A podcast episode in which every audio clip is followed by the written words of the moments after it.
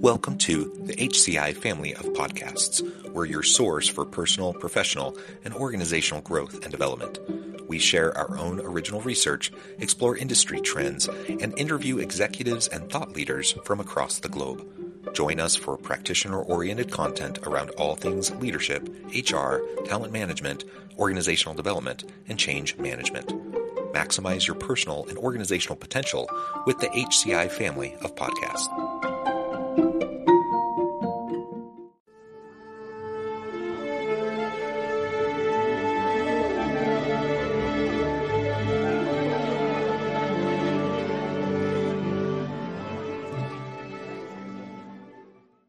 Jennifer Carlson, welcome to the conversation today. Thanks, John. It is a pleasure to be with you. You're joining us from the Seattle area. I'm south of Salt Lake City in Utah. And today we're going to be talking about the need for technology apprenticeship programs. There's so many different ways to think about the challenging skills gaps in the labor economy right now. And this is a really kind of interesting and unique way of thinking about how to address those skills gaps, technology apprenticeship programs. We have apprenticeship programs in other fields. This could be a really great opportunity if we can learn how to leverage it better. As we get started, I wanted to share Jennifer's bio with everybody. Jennifer Carlson serves as co-founder and executive director of Apprenti. Apprenti is a nonprofit organization that creates alternative pathways to access tech talent and help organizations address digital skills shortages while providing economic mobility to underrepresented groups by identifying, training, and placing diverse talent in tech careers. Additionally, she serves on Tech Councils of North America, Workforce Board, and as adjunct professor in graduate studies at Seattle University. Again, a pleasure to have you. Anything else you would like to highlight by way of your background or personal context before we dive on in? Other than I don't come from technology as a traditional practitioner, I actually came from insurance and other industries, running large P&Ls, and was an executive sponsor of tech projects. Well, why don't we start by just exploring this idea in broad terms? What exactly is a technology apprenticeship program as you conceive of it and as you've seen it play out in different spaces? And then we can dig in a little bit more as to the need and how we can best leverage it. Apprenticeship in general is a hybrid training model of a combination of classroom and hands-on skill. As you said, it happens in a lot of industries, but the word apprenticeship is most traditionally tied to the building trades, blue-collar jobs in the U.S. But in reality, it exists in medicine. We call it residency, clerking, and law. It has many names, but it's an opportunity for people to skill up, reskill, however you want to look at it, without necessarily having to go the college route, which is when been the predominant location for where we find our talent today. And so they take accelerated classroom, mix it with some level of mentored hands-on skills. You put those two things together and you have an apprenticeship. And even in the university space, we see the use of apprenticeships or apprenticeship-like experiential learning is very common, increasingly common. And, I was thinking just as you were describing some of those, things like student teaching for educators, not exactly what you're talking about, but it's a model I think most people are very familiar with, right?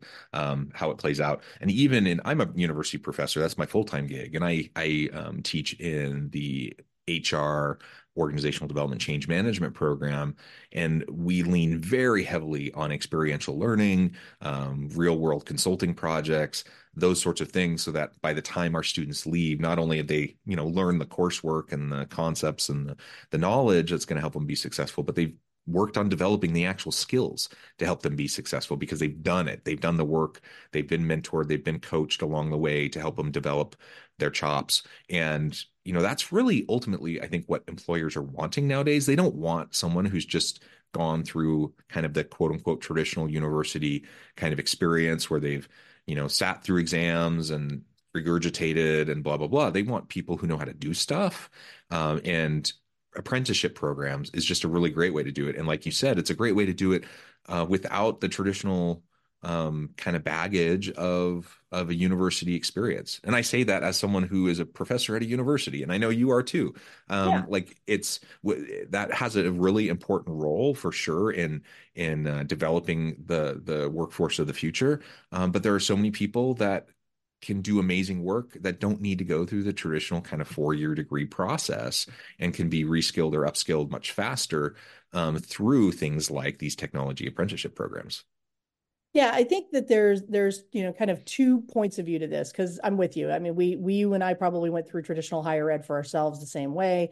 We have a growing divide in this country of people choosing not to go to the university route for one of many reasons, whether it's the mm-hmm. cost or it's simply not something that was part of their upbringing, right? And this is, or from a learning modality perspective, that isn't their preferred learning modality. They prefer a hands-on environment, and universities don't necessarily give it that way.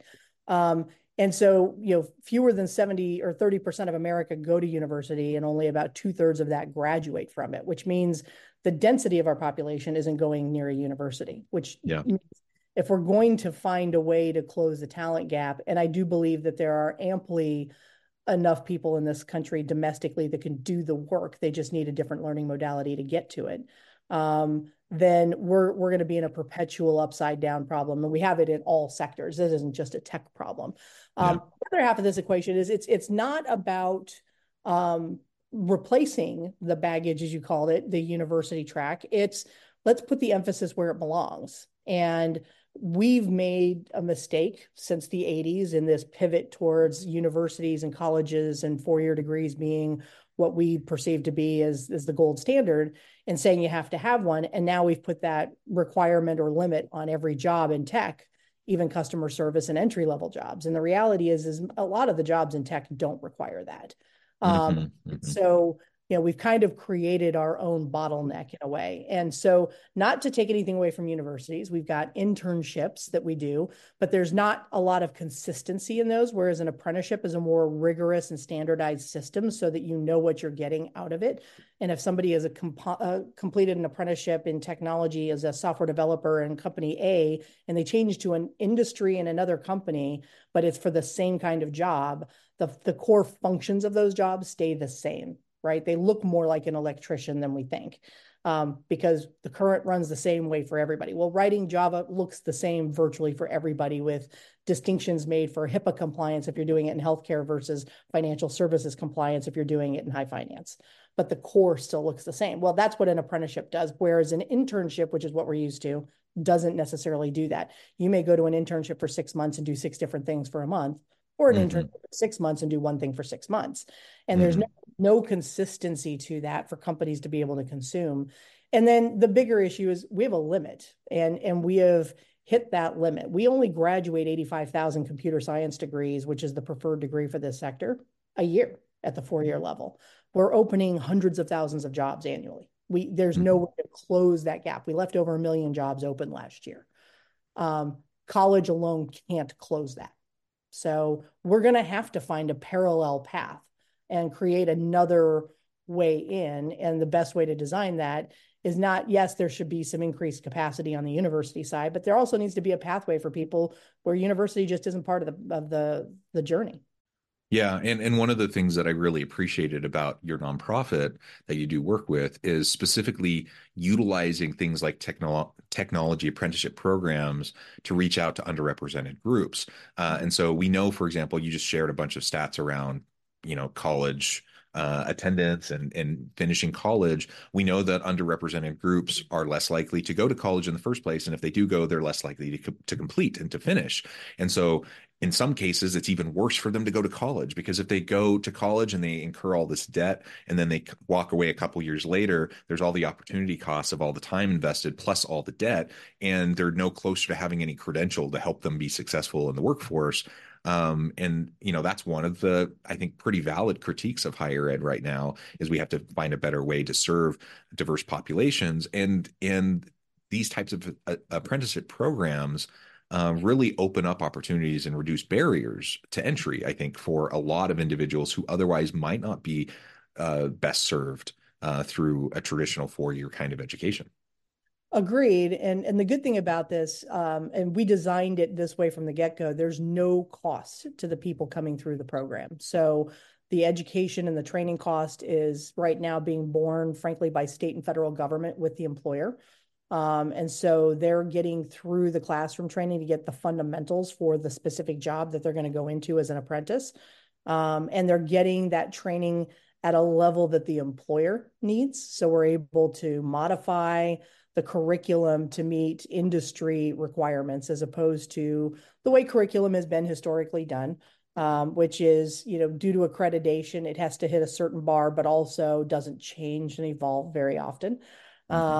And so this allows us to find best of breed in the moment and find the training provider that can deliver what the employers need at today's standard quickly, but also at a depth of knowledge that, frankly, more often than not, they're coming into the job farther ahead on the curve than fresh out of college grads.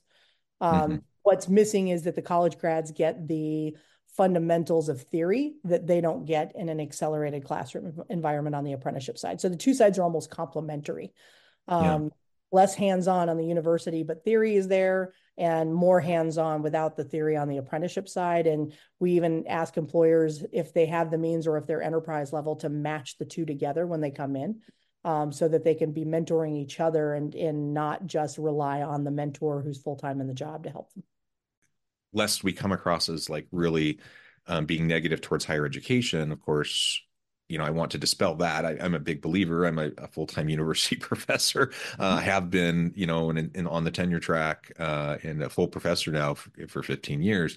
And so it's hugely important, but you're highlighting, some of the gaps at quote unquote traditional university type experiences, right? Yep. And what I've seen, so I'm at a regional teaching university, Utah Valley University, south of Salt Lake City. We are open enrollment, meaning we serve everybody, anyone who comes, which I really love the mission of the university. We're trying to reach underrepresented individuals and to help them be successful, meet them where they're at and help them to achieve.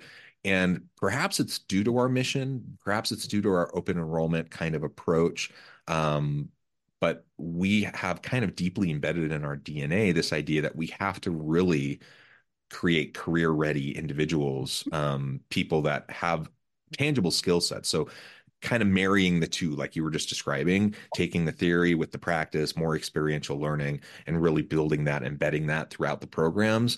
And I'm just a huge believer in that. And I would love to see more universities go that direction. Because I think we just better serve those people that we take in. Now, that said, again, coming back to this idea of apprenticeships, that some people, it's just not in their best interest to go, take time out of work and go take a full-time 4-year degree kind of traditional university experience. And so these types of nationally registered apprenticeship programs and technology can really be a huge help. Can you walk us through kind of the nitty-gritty of what that looks like, what those experiences often entail? Perhaps either there's people listening today who could see that as valuable for themselves or for, their loved ones, or perhaps, a leader who's listening might think, oh, this might be a new approach that we should really explore in trying to attract and retain top talent and reskill and upskill our workforce. Sure. Yeah. So apprenticeship is a job, first and foremost. So the classroom training is 20% of the apprenticeship. So you're looking at, several hundred hours over the course of an apprenticeship of learning time in a classroom environment, which could be, in our case, virtual.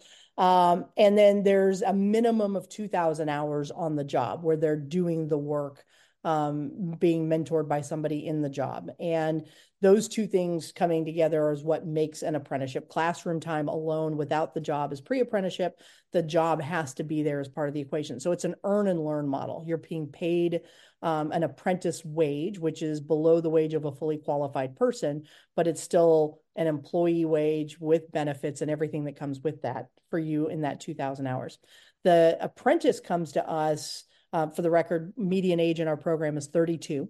So these are people who are further along in life. To your point, they're either not able to go back to school and start over at that stage, or they're going to be doing it in an online environment or a night and weekend kind of environment, which sadly in our industry from a tech perspective is not where most of the recruiting gets done, but it is where the greatest audience is. So you put those two things together. The apprentices come through and take a basic skills assessment online at ApprentiCareers.org. And that teaches us what they're at a math competency level and basic logic and critical thinking. Are they good problem solvers? Those are really the two most important facets to getting into tech. Math is really at an algebra level with some geometry. Yep. You're not writing algorithms in your head or fixing code, right? We just want to see what your baseline is. If you score over an 80, you're in our candidate pool. And the employers are coming in and putting up jobs and saying, we're going to take 5 cyber analysts, we're taking 10 software developers, we're taking, 20 cloud operations people, whatever that platform is that they need the additional help in, where they've got staff that they can pair up, they're committing that headcount to an apprenticeship. And we work with them to internally work through culture and how to onboard, how to even interview differently, because these are not technology-centric interviews. These are soft skills interviews because you're sponsoring them to learn in the job. Right. And we're kind of facilitating, as I jokingly refer to it, eHarmony for tech. And we're doing the quantitative and the qualitative. The quantitative is that skills assessment that you have to score 80 on before you're in my pool. But then we're going to interview you to get at what skills are you bringing to the table? If you've only worked in food service, you've got, supply chain and payroll and hiring and times. And you've got all of these skills that when they're de-identified from where you did them, have greater value to the employer. And that's what we're sharing with the employer, are the skill sets you bring to the table. And then they're choosing the candidates they're going to pull in that are being sent to class, with that cost being covered by federal government, state governments, and employers. And then they have a start date, and they're going to go to that job. They're going to know who that employer is before they get going. They've got a job offer. The only thing stopping them from getting to that is the completion of the classroom time. Unlike the building trades, where you think of apprenticeship and they might do 5 years where you're 1 day in classroom and 4 days on job, the tech sector said, we don't have that capacity. We move too quickly and too much changes. So we've compressed the classroom time to the front of the apprenticeship. So you'll do 4 or 5 months in classroom before you start your job. And then you do that for a year. And then at the end, 88.5% of them stay with their employer of record and are full-time employees at full rate, and are now in the sector. And they're overlooking or doing away with, let's say, the college degree requirement. You've now proven that you have it, call it a 1-year audition, right? Mm-hmm. And you've now proven that you can do the work, you know their systems, you know how they operate, you've been ingrained in their organization, and they're happy to keep you. That's their whole point in doing this, is it's a train to retain model for employers to cultivate new talent. Yeah, I love so much about that. I love that this is something you're learning while you're doing, you're getting paid while you're learning, while you're doing, that so many of those individuals are retained by the organizations into more traditional full-time, normal industry rate employment after completion. All of that's incredible. And I also, as an HR professor, one of my biggest pet peeves is the arbitrary requirements that you see in so many job postings about years of experience or degree, requirements. Is it necessary sometimes to have a college degree? Sure. Is it necessary sometimes to have 3 to 5 years of experience? Sure. But what you end up seeing in almost every job posting is by default, they say 4-year degree and 3 to 5 years of experience. And then you're just like, well, what in the world is anyone supposed to do? It's just so dumb. How do I get it if I can't get it? Yeah, it's just so dumb. And so you're artificially reducing your candidate pool by having those types of requirements. So I'm really happy to see that many organizations are really challenging the status quo on that and pulling back and recognizing, does it actually matter? If it does, great, keep it. But if it doesn't, then let's pull it back, and that will allow us to hire a much more diverse workforce and meet the skills gaps that we have. Because like you said, we have this huge skills gap. We're not graduating enough people from a traditional university degree program to fill all these jobs, but we have people, we have tons of people in this country who could do this work if we make it more accessible to them. That's right. There's a huge level of underemployment. Because we focus on underrepresented minorities, women, veterans, persons with disabilities, those are our targets for bringing into this. I will tell you that the number one role or occupation that comes to us are newly separating military, right? They're about to be veterans. Number two, Uber drivers. Like, these are people who have been working, but, and have a desire for something more, but either don't know where to start and can't get going, or don't have the means to just quit and go back and start over. And so, yeah, 31, 32 makes sense for that population to say, okay, it's time for me to kind of settle in and find an actual career. And what's a better way of getting there than through an apprenticeship rather than going to university? From a earnings perspective, just to kind of, give a framework for people to think through, 25% of the people who come to us are unemployed or long-term unemployed. And then of the 75% that have an employment record or are employed coming to us, they're earning just under $40,000 a year. And a lot of them are working two jobs to do that. Mm-hmm. So underemployed. And then in the apprenticeship, the national average, and obviously Midwestern market will be lower and coastal will be higher. You're looking at in the 60s in their apprenticeship, plus benefits and everything that comes with that. And the retained wage nationally is in the mid 80s. So you're looking at 17 months, 18 months, going from unemployed or just under 40 to 85 plus. Yeah, incredible. So what would you say to employers who are looking at upgrading their employment by joining the tech space in this way using technology apprenticeship programs? A couple of things. We've learned along the way that you can have all the executive sponsors in the world. But at the end of the day, if it doesn't transcend the entire organization, it doesn't work. And so where we love to come in and have a conversation with senior leadership about how to become a training organization for yourselves. The first thing I'm going to ask is, what are you doing to address this in your culture and change it throughout your organization? Because if your recruiters, since you're an HR professional, are still only going out looking for the college degree, 3 to 5 years experience, like, it isn't transcending, you're not changing your behavior. And so that has to change at every level. And that's the first conversation we're having with companies. If you're ready, or if you're already making a commitment to make those changes, then apprenticeship is a natural next step. Then we can help you operationalize that very quickly. But if you want to have a culture conversation, we will also have that with you first so that you can start the preparation work.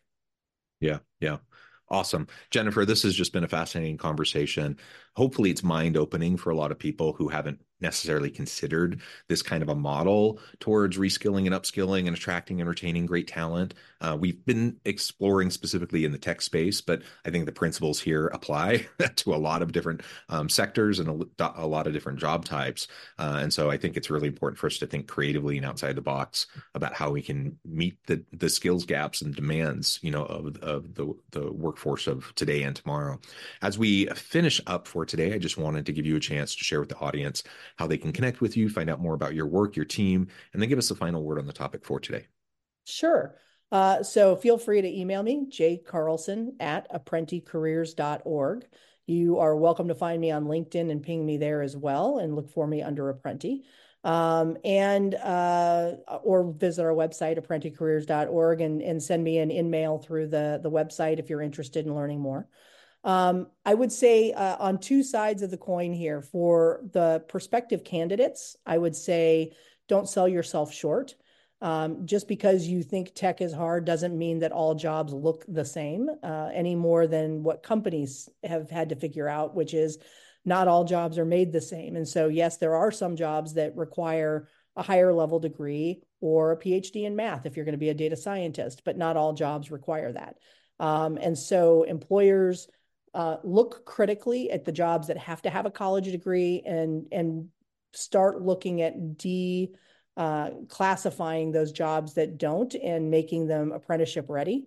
And then on the candidate side, don't sell yourself short, apply for apprenticeships and go online and watch videos and learn about what a day in the life looks like for each of the roles that you'll see on our site so that you can understand what kinds of skill sets are being looked for, because if you're a good problem solver, you might find yourself to be an excellent tech practitioner. Wonderful. Thank you so much. It's been a pleasure. I encourage the audience to reach out, get connected, find out more about what Jennifer and her team can do for you. Let's think creatively about tech jobs and tech apprenticeships. And as always, I hope everyone can stay healthy and safe, that you can find meaning and purpose at work each and every day. And I hope you all have a great week.